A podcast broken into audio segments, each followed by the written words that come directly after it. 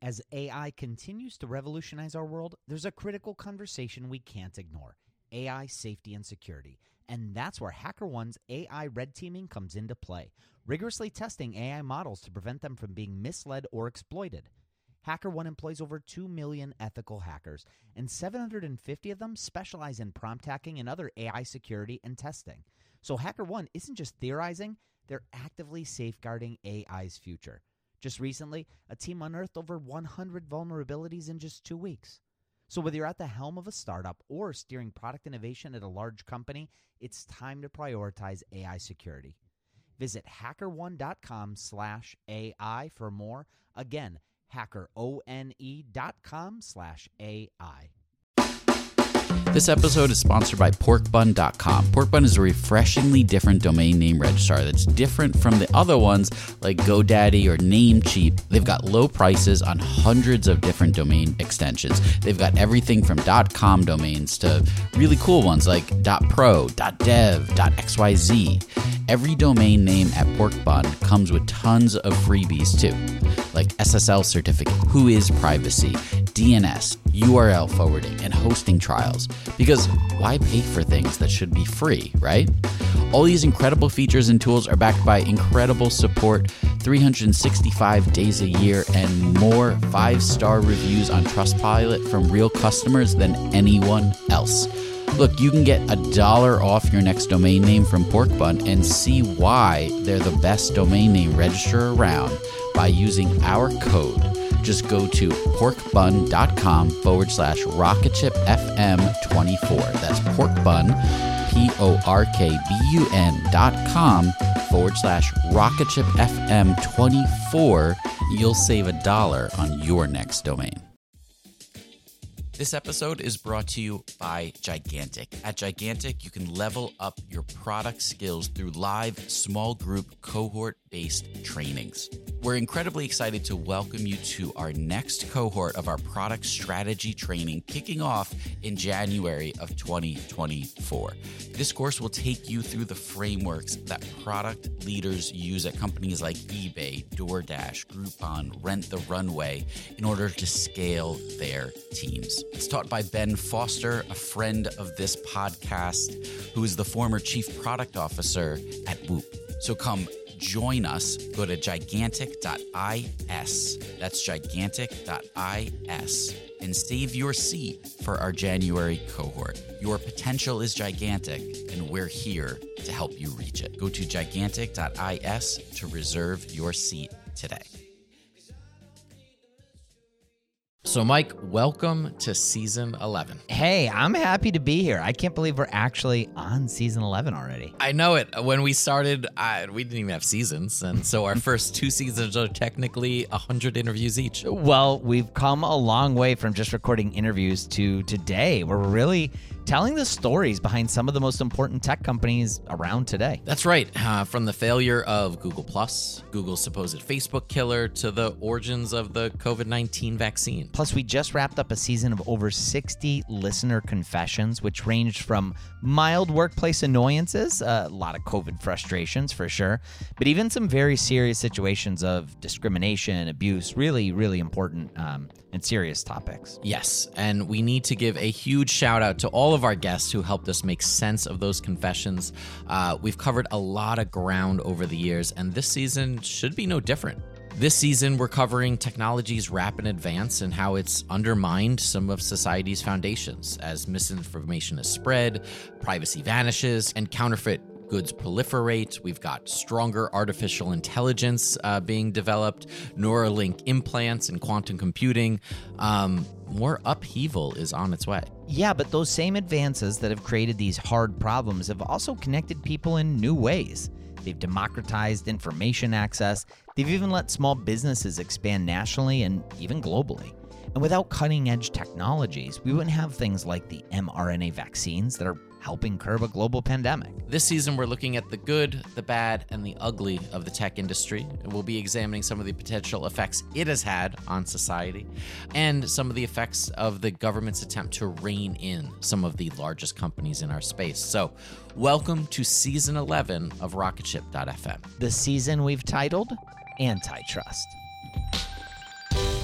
Welcome to Rocketship.fm. Rocketship FM is produced in partnership with Product Collective. We are your hosts, Michael Sacca. And I'm Mike Belcito. So season 11 of Rocketship.fm, one we're calling Antitrust, is all about the products we use and build every day. So look, it's clear that we're in the middle of a big cultural transformation. And while this has been brewing for some time, in the last 5 years, we're really seeing the effects come to the surface of society. The trust in our systems and societal foundations are clearly broken as technology is advanced at a speed that's just far faster than any of us could have imagined. We haven't yet come to terms with the numerous issues our technological advancements have left in their wake, such as the rampant spread of misinformation, counterfeit goods, and data privacy. And yet, unregulated artificial intelligence, Neuralink brain implants, and quantum computing are right on the horizon, introducing new risks to society that we have yet to even imagine. This season, we're going to explore the positive and negative effects on technology, from the numerous antitrust cases being brought against tech companies like Apple, Facebook, Google, and Microsoft, to the rampant spread of misinformation, to even the development of the COVID-19 vaccine in record time. We're going to ask ourselves the question, can technology create a better world, or are we doomed to attempt to rein in and regulate the most destructive elements of the information age forever? So we're going to start with actual antitrust, the antitrust reforms and lawsuits in the United States that are shining a very public light on some of the issues the tech industry not only faces, but has caused. These lawsuits are lawmakers' best attempts at making sense of a lot of these issues. And that's not to say that they have it right. If we've learned anything from the Senate questioning Mark Zuckerberg a couple years ago, we know that many of them have absolutely no idea how the internet and the internet businesses actually work. How many data categories do you store? Does Facebook store on the categories that you collect? Senator, can you clarify what you mean by data categories? Well, there's some past reports that have been out there that indicate that that Facebook collects about 96 data categories for those 2 billion active users. That's 192 billion data points that are being generated, I think, at any time from consumers globally. So how many does Facebook store out of that? Do you store any? Senator, I'm not actually sure what that is referring to. Could somebody call you up and say, I want to see John Kennedy's file? Absolutely not. Could you, if it, not, could you, not would you do it, could you do it? In theory. Do you have the right to put my data, a name on my data, and share it with somebody? I do not believe we have the right to do that. Do you have the ability? Senator, the data is in the system, so... Do you have the ability? Technically, I think someone could do that, but that would be a massive breach. So we would never do that. It would be a breach. Are you willing to change your business model in the interest of protecting individual privacy? Congresswoman, we have made and are continuing to make changes to reduce the amount of data. Are you willing to change your business model in the interest of protecting individual privacy? Congresswoman, I'm not sure what that means. If I choose to terminate my Facebook account, can I bar Facebook or any third parties from using the data that I had previously supplied for any purpose whatsoever? Yes, Senator. If you delete your account, we should get rid of all of your information. You should, or we do. Do you? We do. How about third parties that you have contracted with to use some of that underlying information, perhaps to target advertising for themselves? You can't. Do you claw back that information as well, or does that remain in their custody? Well, Senator, this is actually a very important question. I'm glad you brought this up, because there's a very common misperception about Facebook that we sell data to advertisers. And we do not sell data to advertisers. Well, we don't sell data to anyone. You clearly rent it. But now Amazon, Facebook, Apple, and Google, they could be forced to overhaul their business practices under an expansive set of antitrust reforms introduced by a bipartisan group of House lawmakers. Despite tech pushback, the bipartisan support for these bills is actually a formidable signal to the industry. The sector has inspired rare collaboration between Democrats and Republicans who both believe tech companies have come to hold way too much power, and they worry about that stagnating innovation. So we keep mentioning multiple bills. Let's go through 5 of the most prominent antitrust reforms that have been introduced in Congress. Here we've asked a few of our voice acting friends to help us bring these to life for you. Ending Platform Monopolies Act, sponsored by Pramila Jayapal, a Democrat from Washington State, whose district includes Amazon's headquarters of Seattle, and co-sponsored by Representative Lance Gooden, a Republican from Texas. This bill would make it unlawful for a platform with at least 50 million monthly active U.S. users and a market cap of over $600 billion to own or operate a business that presents a clear conflict of interest. Unlawful conflicts would include anything that incentivizes a business to favor its own services over those of a competitor or disadvantage potential competitors that use the platform. Lawmakers have previously expressed concern that both Amazon and Apple, which run their own platforms for sellers and developers, respectively, could undermine competition due to a conflict of interest for their own competing products or apps. American Choice and Innovation Online Act. This bill, proposed by David Cicilline, a Democrat from Rhode Island, and co-sponsored by Lance Gooden, a Republican from Texas, would prohibit dominant platforms from giving their own products and services advantages over those of competitors on the platform. It would also prohibit other types of discriminatory behavior by dominant platforms, such as cutting off a competitor that uses the platform from services offered by the platform, and ban dominant platforms from using data collected on their services that isn't public to others to fuel their own competing products, among several other prohibitions. Platform Competition and Opportunity Act. This proposal from Representative Hakeem Jeffries, a Democrat from New York, co-sponsored by subcommittee ranking member Ken Buck, a Republican from Colorado, would shift the burden of proof in merger cases to dominant platforms to prove that their acquisitions are in fact lawful, rather than the government having to prove they will lessen competition. The measure would likely substantially slow down acquisitions by dominant tech firms. Augmenting Compatibility and Competition by Enabling Service Switching, Access Act. This proposed bill from Rep. Mary Gay Scanlon, a Democrat from Pennsylvania, and co-sponsored by Rep. Burgess Owens, a Republican from Utah, would mandate dominant platforms maintain certain standards of data portability and interoperability, making it easier for consumers to take their data with them to other platforms. Merger Filing Fee Modernization Act. This bill, introduced by Representative Joe Neguse, a Democrat from Colorado, and co-sponsored by Representative Victoria Spartz, a Republican from Indiana, appears to be companion legislation to the bipartisan bill of the same name in the Senate. The Senate version passed in that chamber on Tuesday as part of a larger $250 billion tech and manufacturing bill. The bill would raise the fees companies pay to notify the Federal Trade Commission and Department of Justice Antitrust Division of large mergers with the goal of raising money for those agencies. There's a lot in there that gives the government the ability to essentially slow the growth of the dominant tech companies, slowing down their ability to swallow up talent and competition through mergers and prevent them from pushing their own products ahead of other businesses. Oftentimes small, independent businesses who rely on these behemoths to make a living. All right, let's pause here for a quick break. So if we were to break it down, lawmakers are focused on 3 areas: increasing competition, slowing down mergers and acquisitions, and shifting at least the control of data back to consumers, which could be an initial step towards ownership. Now, for this episode, we're going to focus on competition. Sally Hubbard, the senior editor of Tech Antitrust Enforcement at the Capital Forum, said it well when she was speaking at the Milken Institute event in 2018. About 2 years ago, I started to see a lot of conduct out of the tech platforms that really reminded me of the US v. Microsoft case. So what I'm mostly concerned about with the tech platforms is that they are controlling the arena in which the game is played, and they are also playing the game. So the result of that is that we have a playing field for competition that is quite distorted.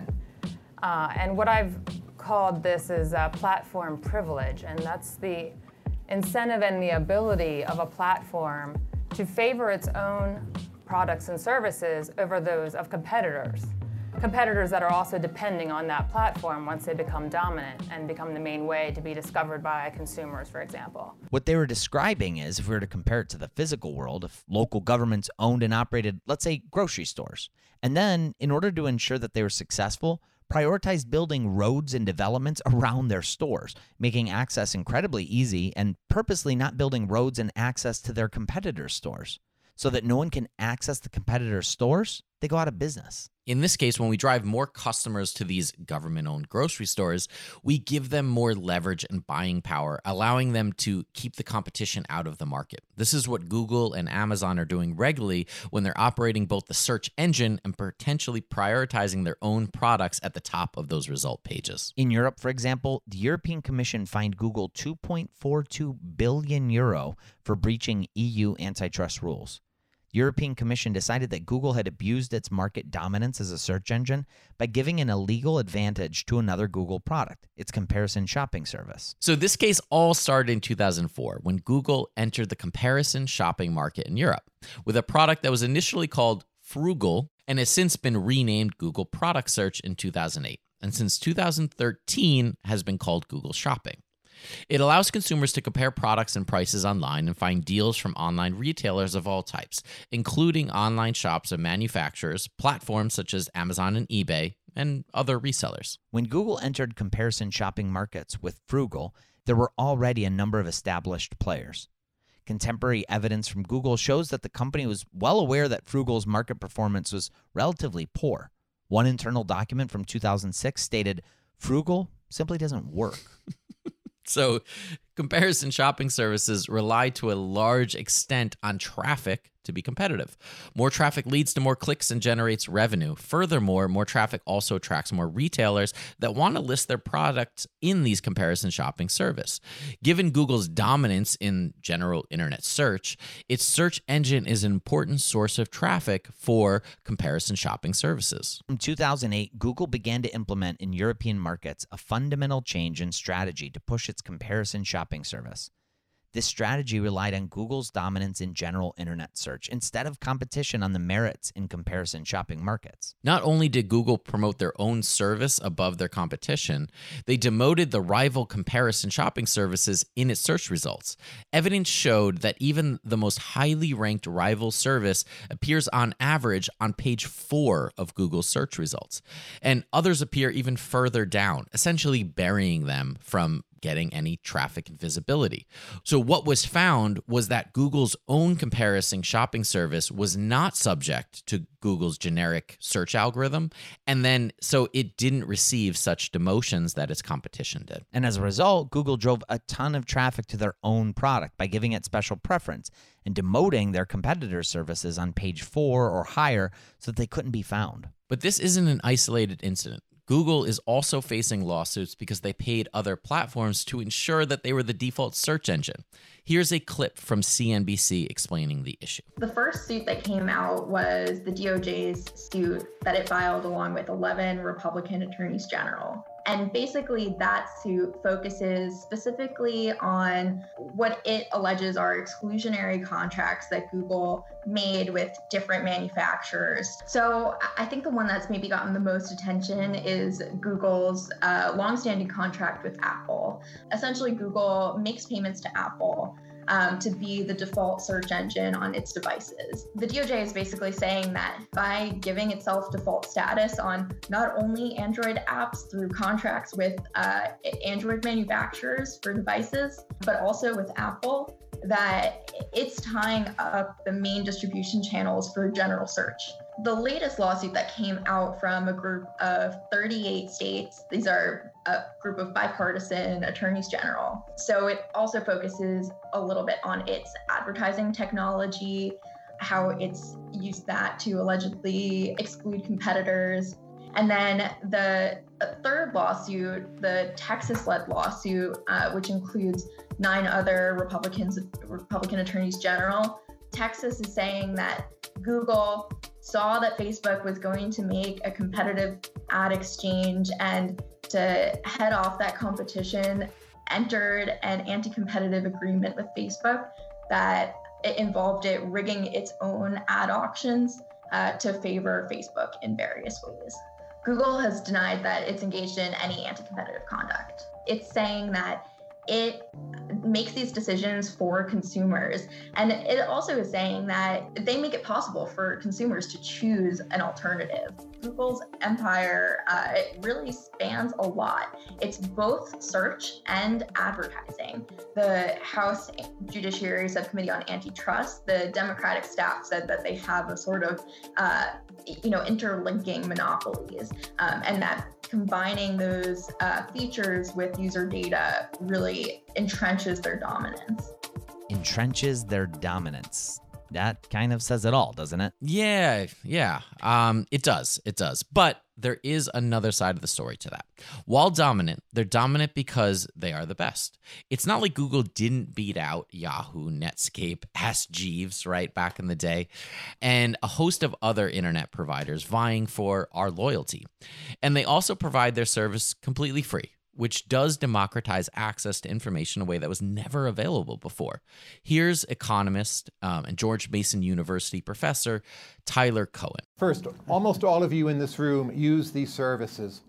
Most of your use of them is free. You benefit greatly from this. You use them for a reason. Tyler, you pay in other ways. It's not free. Look at I take away your degree in economics if you say it's free. Look at online advertising. I use Facebook online advertising. I pay for it. It is much cheaper, much better, much higher quality, much better service than radio, TV, newspaper, many other options I have. It is not a monopoly. Facebook and Google have a lot of that market because they provide a better service at a lower price. And no, they did not elect Trump. So there's not evidence that is monopoly. U.S. antitrust policy is based on a standard of consumer harm. You have new options for advertising. In fact, Facebook advertising lowers the overall degree of monopoly in an economy because small and medium-sized businesses can reach the customers. These businesses could not afford, say, television and radio. So Facebook is the great engine of anti-monopoly. Facebook and Google have been highly innovative. The charge against Microsoft is that it wasn't. Most of all, if you look at consumer surplus from those services and you ask, is there serious consumer harm? Not some anecdote you can pull out or what might they do or someone is going to be first in Google or Bing or third. That's not something we can fix by the law. Ask the basic questions. Are consumers much, much better off? Is this still a dynamic changing market? Do we really trust antitrust to figure out how to set this right in what's been the most dynamic, creative destruction laden period, the last 10 to 15 years that we've seen in almost any sector ever? I think right now we still want to encourage market innovation. Okay. So let's take Google economic impact into consideration. Google's economic impact report finds the company contributing $165 billion of economic activity for 1.4 million businesses and nonprofits in 2015. Ads and search leads to clicks, and clicks leads to business, and business leads to new job opportunities. The Missouri Star Quilt Company, for instance, is now the largest employer in its rural county. Its 250 employees ship thousands of packages every day to consumers around the world. As Al Doane, the founder and CEO, says, the internet let us build a business that's changed our town and changed our family. Here's a clip from Forbes interviewing the founders, Jenny Doane and Al Doane. It was about 2008. The market had crashed. We lost most of our retirement. And the children started looking at things that we could do in our retirement so that as we got older, we could not have to live in their basement, probably was their motivation. They decided to buy me a quilt machine. We started it, and the idea was just if we could make $10,000 a month, then like $5,000 would go to cost of goods, and we'd have $5,000 to give to mom. I mean, it turned into a big family business when it was supposed to be a nice little side gig to help mom pay her bills. Alan came in one day, and once he bought the quilt machine, he was looking at what happened with quilting online, and it hadn't made the jump yet. And so he came and asked me if I wanted to do tutorials, and of course my response to him was, sure honey, what's a tutorial, It was a big challenge that we had when we got started, right? We're a quilt company in Hamilton, Missouri, population 1,500. Now find us. And I just looked at him like he had lost his mind. I'm like, nobody my age is ever gonna go on the computer to find out how to do anything. We have like 500,000 subscribers-ish, and we do about 150 million views total. Once we started putting out these tutorials, I started to get letters. And that's the thing that first struck me, that people were watching. And so it started sort of giving us that courage to go out and build a brand and build a message around these videos that then later became this huge draw. We'll be right back after a quick word from our sponsors. So there are truly two sides to each of these issues, and any solution needs to take both into consideration. We don't want to reduce the opportunity that these platforms currently provide to small businesses. However, continuing to allow them to monopolize the market gives them a lot of leeway to direct attention to where they benefit the most. And that can actually mean decreasing visibility of their competitors or increasing visibility of their own properties. As the internet is now essentially a public utility, or at least approaching the status that we classify electricity, gas, water, sewage, even phone lines, the internet is often lightheartedly written off as containing only cat videos or photos of people's breakfasts.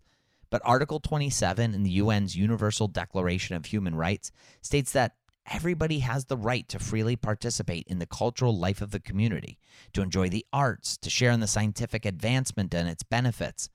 This does not necessarily mean that access to the internet itself is an inalienable human right, but with so much of modern culture taking place online, it does add weight to the internet's claim to utility status. And with such an essential utility, should what information people see be dictated by a few private companies? And that brings us to the thesis of this season. We don't have the answers, but we want you to come along with us to explore the positive and negative impacts of the technology industry and discuss how we can build back the trust we've lost in these companies and institutions we rely on to provide and protect us. Join us this season as we explore misinformation, data privacy, social engineering, counterfeit goods, crypto, the democratization of investments, hustle culture, and even product addiction. For Rocketship.fm, we're Michael Saka, and I'm Mike Belcito, and we will see you next week. Thank you so much for listening to Rocketship.fm. It is your support that keeps the show going. If you can, take a second and leave us a review wherever you listen to podcasts. It helps out the show so much. We're also part of the Podglomerate Network, and if you'd like to listen to more great shows from the Podglomerate, go to thepodglomerate.com to see the full show listings. Rocketship.fm is produced in partnership with Product Collective, a community for product people. Go to productcollective.com and get access to our weekly newsletter, live video interviews, Slack community, product job board, and a whole lot more. Again, just go to productcollective.com.